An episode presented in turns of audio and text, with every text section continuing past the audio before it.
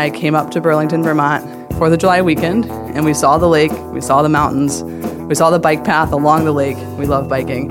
And we were just like, this is it. Like, we need to move here. This is a place I can grow my business. From Vermont Center for Emerging Technologies, it's Start Here, a podcast sharing the stories of active, aspiring, and accidental entrepreneurs. Today, we sit down with our friend Stacey Huffstettler, founding partner at Widget Brain, a technology company that uses algorithms to help companies operate more efficiently, saving time, money, and invaluable resources.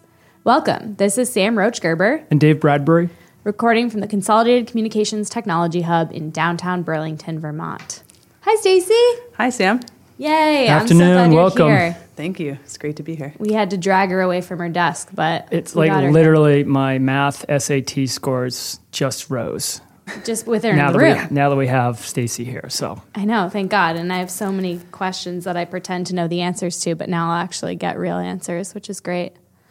Let's start real simple. What is Widget Brain? I think you gave a great intro in the beginning. Thank God. So I was super nervous about that. Beautiful summary.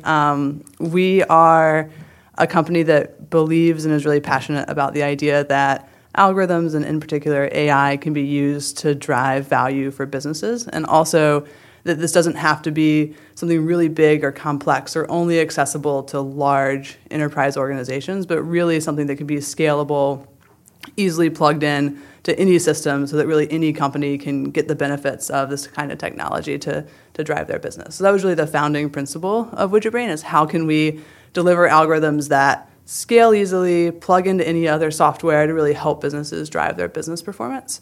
And so that's been our kind of principle over the last 5 years that we've been operating. And probably over the last 2 or 3 years, we've really been focused on workforce optimization for retail and hospitality companies. So essentially helping them improve business performance. So that means like increasing revenue, increasing sales, improve employee happiness. Because if you think about a retail store or a fast food restaurant, those employees that are on the front line there serving customers, they're make or break for that business.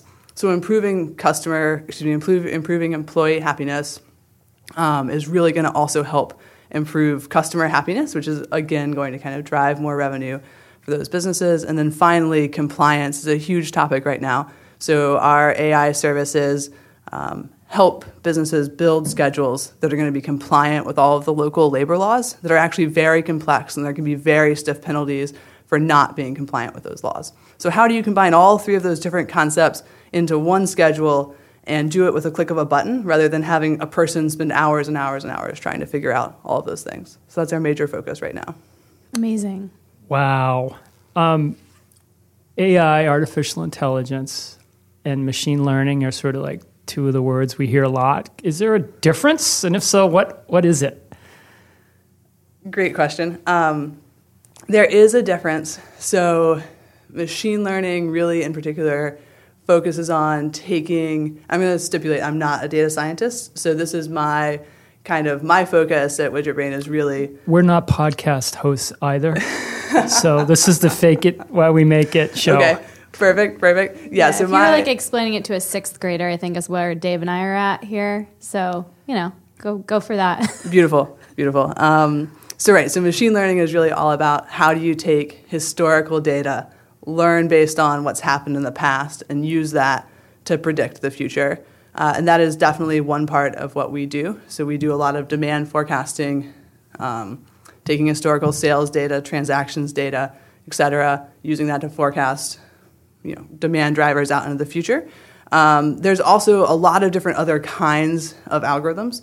So we also use mathematical optimization to essentially build really good schedules. So when we're building schedules, we're always trying to build like the mathematically optimal schedules. We take all the weights, all the preferences, all the parameters that the customer really cares about that they want to use to drive their business, and we rank them all and we figure out what's the best possible result, and that's what we publish. So those are both different types of algorithms. And then, you know, even a rules-based engine, like if-then statements, that all of these things are types of algorithms. And so we actually employ all of these different approaches, and they all really fall under the umbrella of AI, very broadly speaking. Thank you. That's so quite helpful.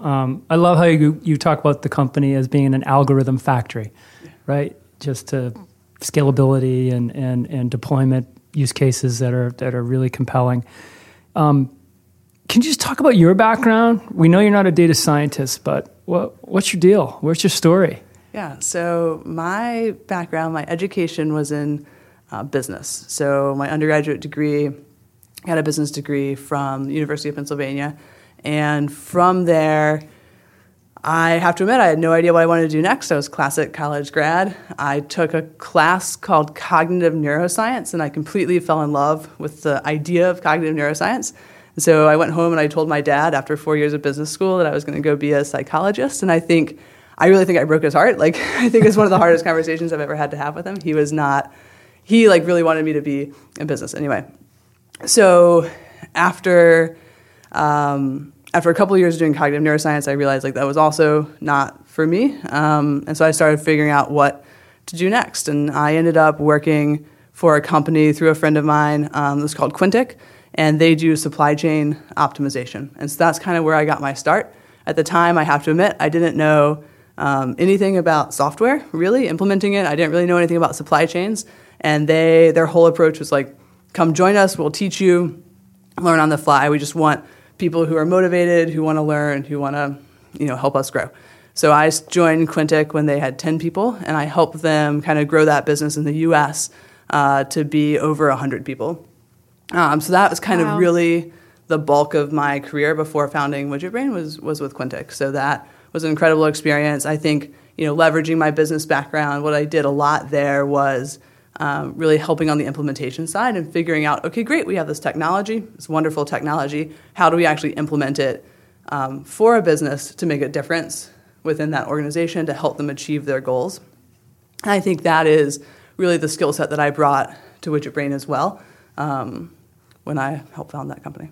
Wow, that's really awesome. And I have to say, this is like perfect timing selfishly for me, because last week in my MBA program, our assignment was about scheduling automation. So wow, I know, I'm like, amazing. Why didn't Seriously. I book a meeting with you last week when I stumbled my way through it?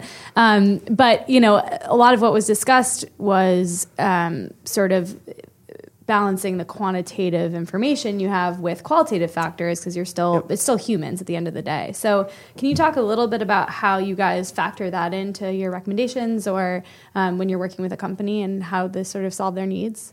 Yeah, absolutely. So I think if you go back a decade, I think people are really talking about labor optimization in terms of cost reduction.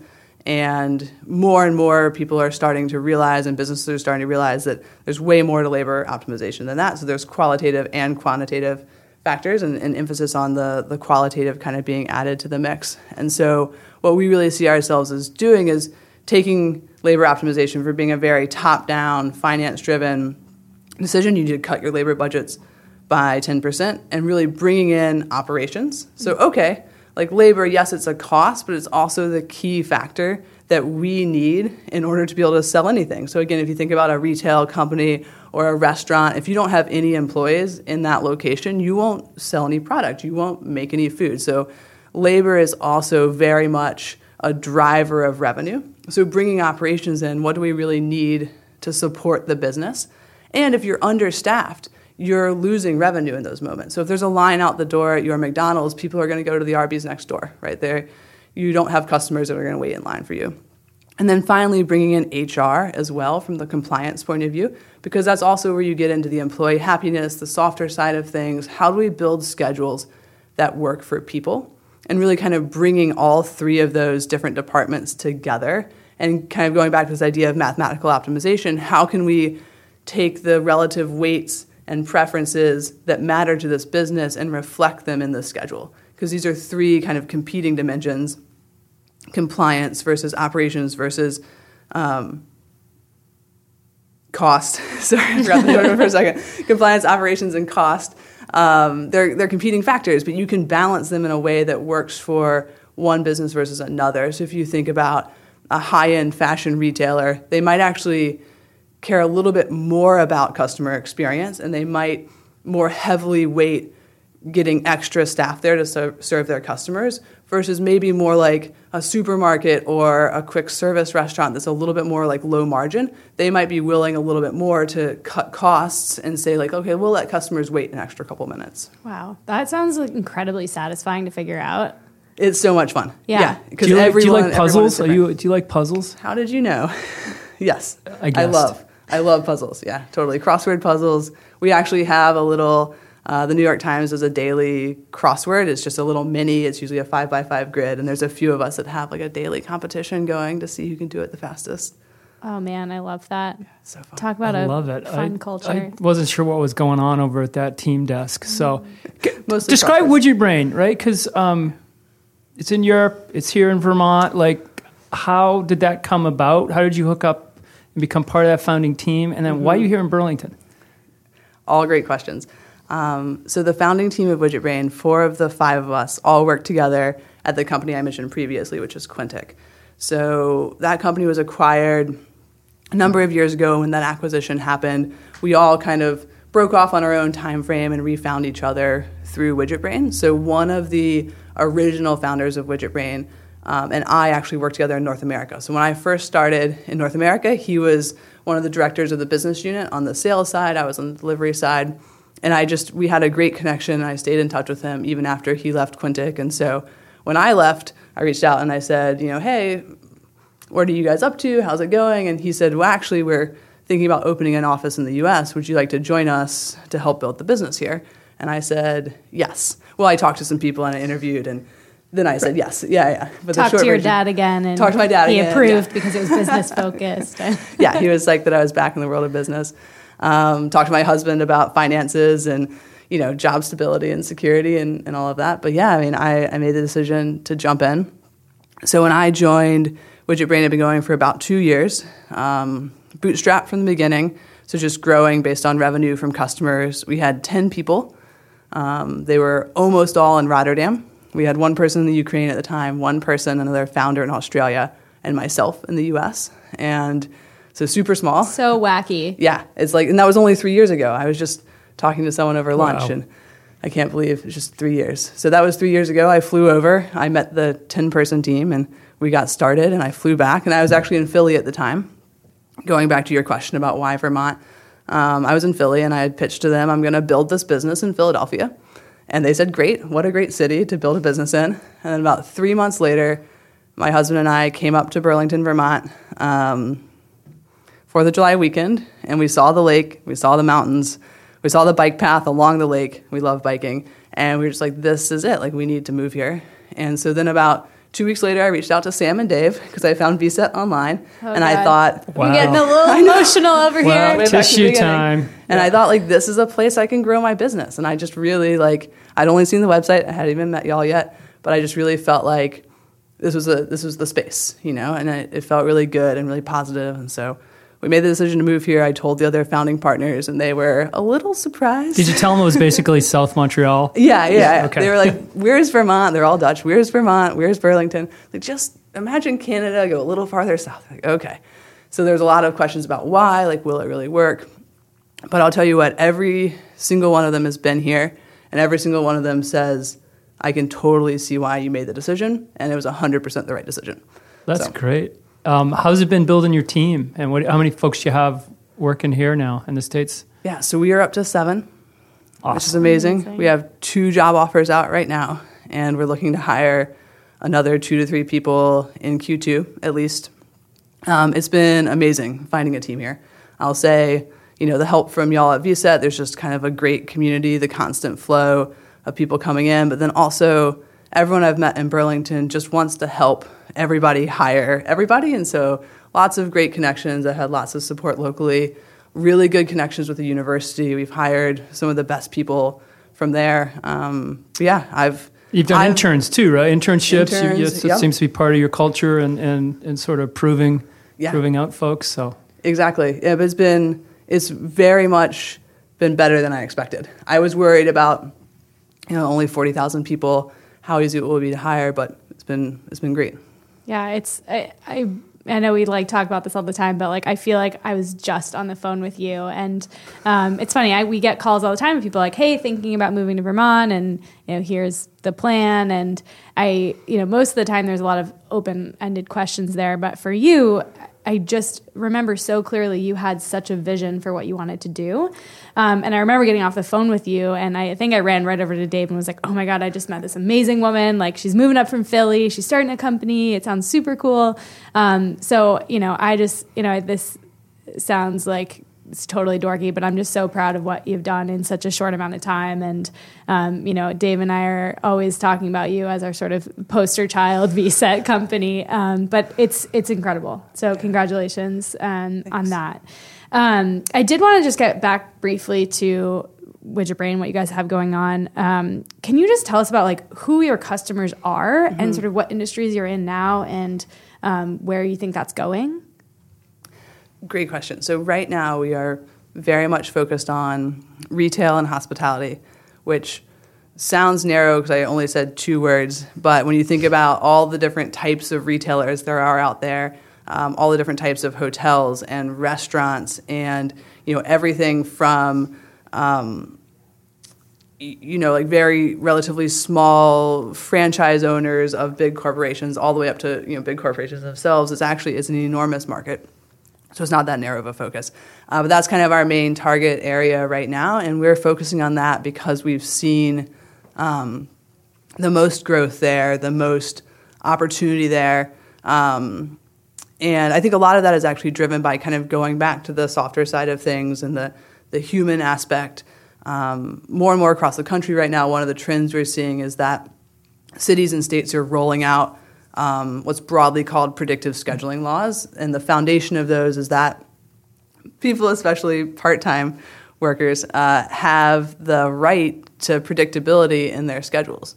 I think didn't a New York Times article just come out about Starbucks, I think, with that, right? Yes. Yeah. And Chipotle was actually in the news because they weren't following the laws and they had some pretty big fines and some pretty big stock price impact. And I think if you look at the way a lot of part-time workers get scheduled, it's sort of a fairness issue, right? For the labor side. Yeah. Okay. Yeah, it's a fairness issue. So if you look at the way a lot of part-time workers are scheduled, they work multiple different jobs. And so if you arrive at your job and your boss tells you, oh, we don't need you today, can you come back tomorrow? You've just lost out on the time commuting, you've lost out on those wages, and you probably can't come back tomorrow because you have a different part-time job. Right. And so predictive scheduling laws are really about how do we get more predictability in scheduling for the employees? I think amazing program, but it also creates a real challenge on the employer side of how do you create those schedules and do that in a fair and balanced way. Yeah, and I think another huge piece of that is childcare, right? Yes. I mean, that's most people that are working those jobs like need that money and income for childcare, and they need to be able to plan for that. And I think that was part that I read about it that was just really. It's touching, but it's also a huge cost for the employer. So yeah, exactly. And so, you know, I mentioned that I had kind of come across this topic last week in school, which was funny. And in my research, like one of the first articles that came up was a Widget Brain article. Come on, no swear way. To God. Stop. No and way. I was like, is this? I was like, did I type Widget Brain in by accident? And then I was like, no. And it pulled me into your blog. And our marketing team is going to love this. Oh, my God. The SEO, I'm telling you. Yes, please tell them. What did you Google? Can you tell me? I don't remember exactly what it was, but I'll definitely look into it and let you know. I think it was something about predictive scheduling and stuff like that. Nailed it, right? Yes. SEO. Yeah, all right. But, you know, it connects back to something that Dave and I talk about all the time and share with our founders is branding yourself as an expert in a topic, even if you haven't launched your company yet, being a trusted voice. So anyway, I got pretty deep into the blog there and was just blown away by, for a pretty young company, you guys have a ton of content.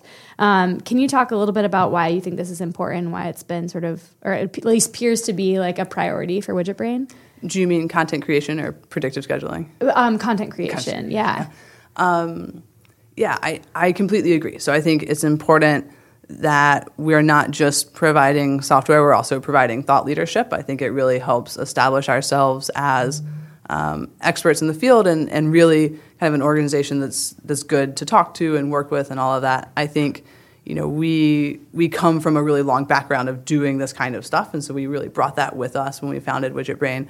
And I think, you know, Dave mentioned SEO. That's a huge part of it. From our marketing point of view, from really trying to drive our direct-to-customer, you know, inbound and outbound sales channels, that marketing content has been a huge, huge part of that. We use it both for SEO. We also use it when we're doing cold outreach to say, like, if you're interested, click on this link. Like, this will tell you more. Just really kind of adds that credibility. It adds another layer to any conversation that we have, especially those starting point conversations. Well, and it's an industry new enough that there's a lot of education that you have to do around it. That's exactly right. So it's a huge phase of our sales cycle. It's like awareness. Do people know they have a problem? Okay, they know there's a problem. Predictive scheduling laws is a great example. If you're in one of those markets, you know you have an issue. But then education is that next big phase of like, okay, how do we educate them on not just what's the problem, but what's the solution? And then we want them to select us to be the solution, and that's kind of that next phase. So the content really plays a key role in the awareness to some extent, but mostly in the education phase. Yeah, I mean, that was sort of the whole machine learning AI thing, right? It was sort of, everybody's talking about it, but not from a customer side, really hadn't digested what it actually means and how can I implement it, how can I service it, and it seems that at least through one of our other companies, Faraday, that's just knocking the cover off the ball in terms of growth and relevance, like the market's now, right? They're ready for it. They're able to deploy it. And is your system pretty easy to deploy into the enterprise? Because that friction is often a real barrier for upstart companies to get in.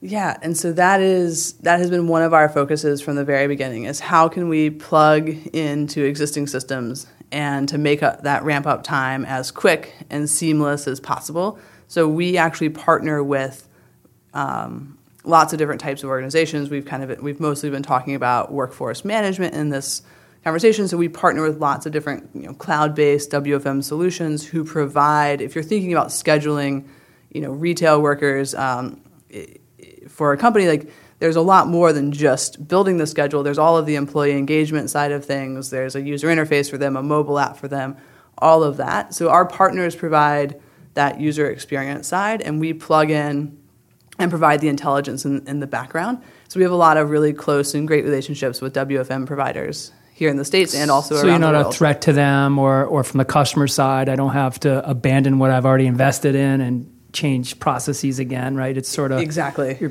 You're kind of behind the scenes, just delivering superpowers. Exactly right, yep. And so a lot of folks, especially customers that have big WFM solutions like Kronos or JDA, it's a huge investment to implement them. So they're looking to extend the life of those or get additional value out of those rather than re-platforming, because that's a huge cost. So we can actually, one of our value propositions is definitely plugging in there and saying, like, let's beef up your optimization without going through an entire new vendor selection process. And what's sort of the vision for the company? Where are you headed with this, right? You've been through one sort of exit already. Right. Is this sort of, you're on that kind of path? Or is it just to build a company and be a large employer here and across the world? Yeah, I mean, first and foremost, we want to build a company that we want to work for. So we really want to build a great place to work for our employees, super high focus on work-life balance and really kind of meeting people where they are and supporting them. So that is a huge part of what we want to do. We did raise our first round in November, 2 million euros. It was our first external capital after about 4 years. And we did it because we were really trying to make the full shift away from consulting revenue to really focus on growing our MRR and monthly recurring revenue and really kind of being more of a true product like SaaS company. We'll always be a little bit of a hybrid because that's in our nature, but we really wanted to move as much as we could in that direction, so we need a little boost to kind of help us get there. So anyway, with that capital comes more growth. It really is helping us drive. We're investing a lot of that here in the U.S., so it's helping us drive a lot of the growth that we're seeing here in the U.S. But I think if you look long-term, so if we go back to Widget Brain, who are we at our core? We want to deliver scalable AI services that help businesses improve their operations. So right now we're focused on workforce optimization for retail and hospitality.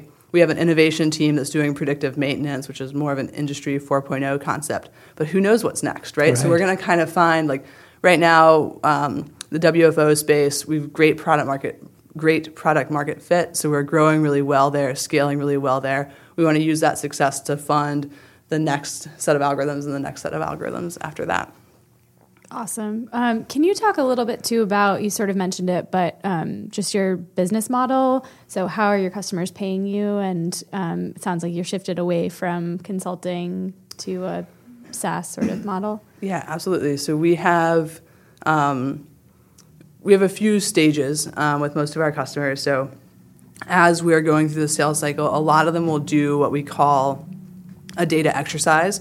It's a proof of concept, like a proof point that happens early on. It's a really invaluable tool in the sales cycle to, you know, kind of quickly and easily show direct value for them. So we'll take in their data, we'll run it through our algorithms, and we'll say, based on what you're doing today, here's what we could do, and here's the ROI on that. So there's a little bit of consulting revenue that comes in with that. I just think it's an important thing to mention as part of that sales process. And then when we actually kick off a project, there's typically two components. There is a little bit of consulting in the beginning, but then it's mostly software as a service, so monthly recurring fee. We price per employee per month for the most part.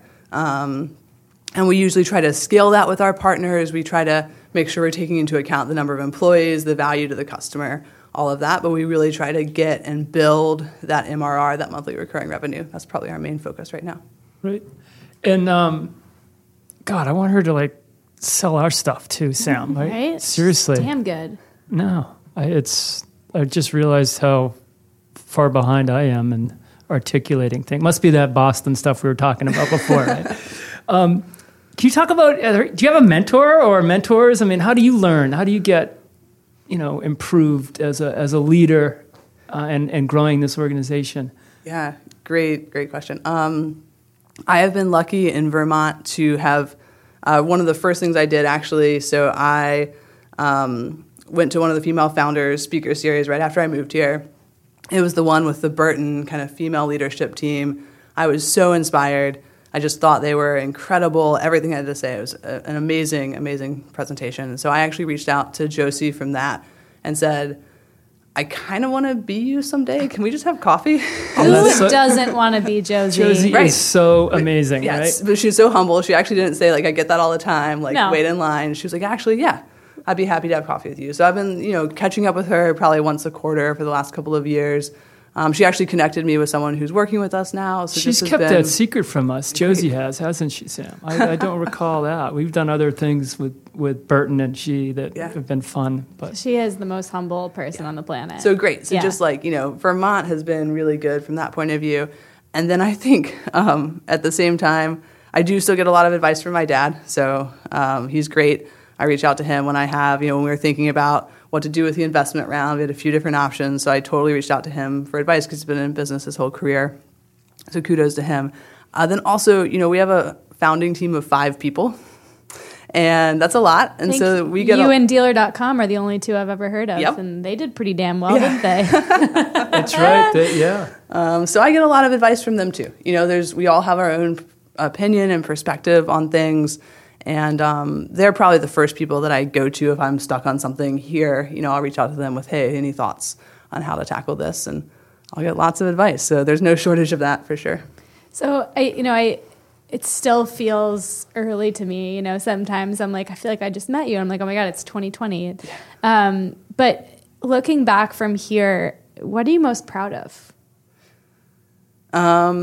I'm really proud of the team we've built here. I mean, just an amazing bunch of people. They are literally the first 5 or 6 people in VSET every single day. So we're like the people turning on the lights. You really are. Well, it's because of the European time probably, right? It is. Catch up with teammates. Yeah, exactly. We've got that overlap in the morning. But just so proud, a great diverse group of people who all have their strengths. And I'm just really, really proud of what we're building and the culture that we're building here.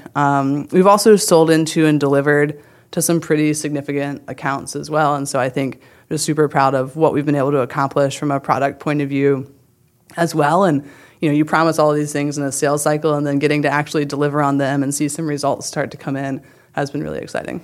And I think that's awesome. But I also think, you know, having four other founders that are not in your country that trust you to just do this, and you told them you're going to do it, and you did it, and you're doing it, and that's incredible. So just make sure you pat yourself on the back for that. Yeah, I'm the only female founder of Widget Brain. I'm the only American founder of Widget Brain. So sometimes me and the four Dutch dudes. It's definitely a band or something. Yeah, it sounds like a bicycle team. It's what it sounds like, right? Do you all bike? We bike. Yeah. I can say, right, given just culturally in the Netherlands and interesting. Okay. Sorry, I digress. Yeah, well, I could tell you had cycling to ask. Season's coming. Spring is coming, so we're all looking at our bikes. And yeah, I biked in today. We've got a trailer for the kid, and we oiled the chains because they're a little rusty. But rusty. Yeah, I was looking at our electric scooter the other day when it turned 50, so we're ready to start buzzing around town. Nice. So it's gone really well. There hasn't been a mistake. Well, maybe there has. Has there been a mistake? Is something like you've learned from that you might share your wisdom to your peers that are out there? Good question. We went through, it sounds like a really happy, easy path. And I'm like, oh, yeah, we were founded in 2015, and now it's 2020, and we have this focus. But I think getting to that focus had a lot of twists and turns. And so I think one example is that when I first started Widget Brain, we were super focused on Industry 4.0, predictive maintenance, IoT, that whole space. And it is actually still part of what we're doing for sure. But there was a point in time at which we actually decided to go all in on that concept. We actually created a whole second website that we called Machine Brain.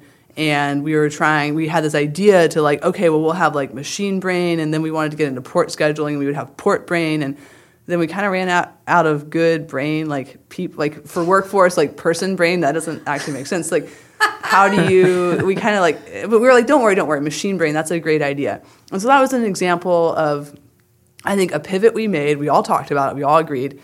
It was a great idea, and then we kind of pretty quickly realized it wasn't working, and we just went whoop, and took that away, and we put forward new branding, and we were just all Widget Brain again. And so I think there's definitely been some pivots along the way. I mean, kudos to our marketing team. We probably, one of our first customers in the U.S. we signed right after I started. It was actually, I signed it here in VSET before I had moved here. That's also how I knew this was going to be a good place. But they have seen, we had an orange website, and then we had a blue website, and now we have a pink website. And if you go back through documents they've signed and presentations we've given to them, they've seen all of the branding. And they're still around. So and they're still good. Around. Yeah, exactly. Well, it just shows if you're bringing the value, right? It's, yes. That's really all that matters. It reminded me, it's one of the things that I encourage the founders we work with, and I've done it personally, is, you save your business plan or your PowerPoint from day zero through wherever you end up, and you just see the evolution. It's beautiful. What you thought you were doing, then you actually learn from a bunch of customers that tried to use your product in the wild, and you said, oh, that sucks, or that's great, and then you refine it, and it's really kind of nice to have that history. So yeah totally. Hadn't really thought about the Pantone choices, but apparently, that's a big one too.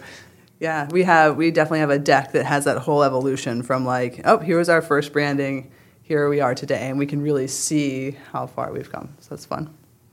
Anything the Vermont entrepreneurial ecosystem is missing that Dave and I should spend some time working on? Because we clearly don't have enough on our plate. Good question, right? Sometimes you don't know what you don't know. I didn't even write that one down. It just came to me. Yeah. I think... So I'm not aware of a really good, strong... founders community. Mm-hmm. So through VSET, I know lots of founders, and they're amazing. And so I really value that community that I have here. But outside of that, I know some people have tried to kind of get some different networking things going, and none of that's really been, I don't think, super sustained, or maybe people kind of started it with a little bit of more of a lead sharing approach. But I don't really need to get business from other people. I just want to get kind of culture and community and strategizing and brainstorming with people. And so that has been what I think I've been looking for a little bit, is how can we have that community around being a founder. And I think, you know, at Widget Brain, we're totally in infinite sales. We're like in infinite mode, right? Like when it comes to sales, the sky is the limit. When it comes to operating in Vermont, the sky is the limit. Like I don't see this as a scarce environment where like I need to hoard my connections or employees or leads. Like I want to share it all with everybody. And I think that's one of the things I'm looking for sure. That's one of the things I love about the community in general here, but really here at VSET, you know, working with over 2,000 entrepreneurs and founders over the years, like they all help one another. And I mean, very once or twice a year, we might hear no, and then we just move on and we go ask the next biologist to help or the next SaaS company founder. And I think that's there's a high degree of trust. I think there's a high degree of pay it forward, pay it back kind of mentality. And I think that's what makes our community a little bit more special. Yeah. Do you have another Vermont company that you really admire that you would name? Yeah. Something we should keep an eye on, up and comer? Oh, up and coming. I don't know. Let me think about that. You know, when I was first here, I talked to then Logic Supply, now OnLogic, a few times, and I thought they seemed like... Lisa and Roland are the best. Yes. Yeah, they just seemed like an organization that really had a very strong corporate culture. They could articulate their values, and they seemed really impressive. So we actually talked to them a little bit about... We have similar propositions in the I-40 space, and so they kind of build... the little smart computers, and we wanted to build the little smart algorithms. So we had a couple of conversations with them around that, and I think I was always just really impressed by them. I have to admit, Burton Snowboards, they're not like an unknown company by any means, but from the time I was probably 12 years old and first learning to snowboard, I loved them. So I was a Burton kid when I first started snowboarding. One of those South Carolina Burton kids. That's right. Yeah, exactly. From just when I thought I couldn't admire you more, it comes out you're a snowboarder. I probably forgotten that. So how many days have you gotten this year? I have an 18-month-old. So I'm going to say zero. Okay, that's cool. That's but I'm going to use him as an excuse. I think Dave just offered to babysit so you can hit the slopes. I heard that. Did you get that on tape? Totally. Perfect. It'll happen. It'll happen. The magic carpet's coming your way soon. Awesome. Dave, it's time, I think. Yeah, we need to wrap it up, unfortunately, because I could talk about this all day long. Literally. Okay, so the magic wand question that we have, right? If there was one thing you could change about Vermont, anything, magic wand, what would it be? Anything.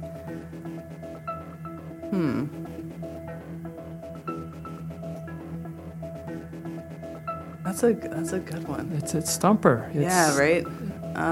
It could be magical. It could be practical. I revel in the fact that we get really smart people to... kind of. That's how we know we've got this question dialed. We do. Right? Yeah. You're stumping everybody. So, longer bike path? Yeah, more bike path. That for sure. We had someone that wanted traffic lights improved for commuting in. Dustin from Farm Table. Diversity in the people is a biggie. Red pandas. Marguerite Dibble wanted red pandas introduced to Vermont as some alien species. Mm-hmm. You know, again, it's her time. She can say what she wants. Yeah, she answered that within about 2 seconds, too. In-N-Out Burger was another gap at one point, too. So, yeah.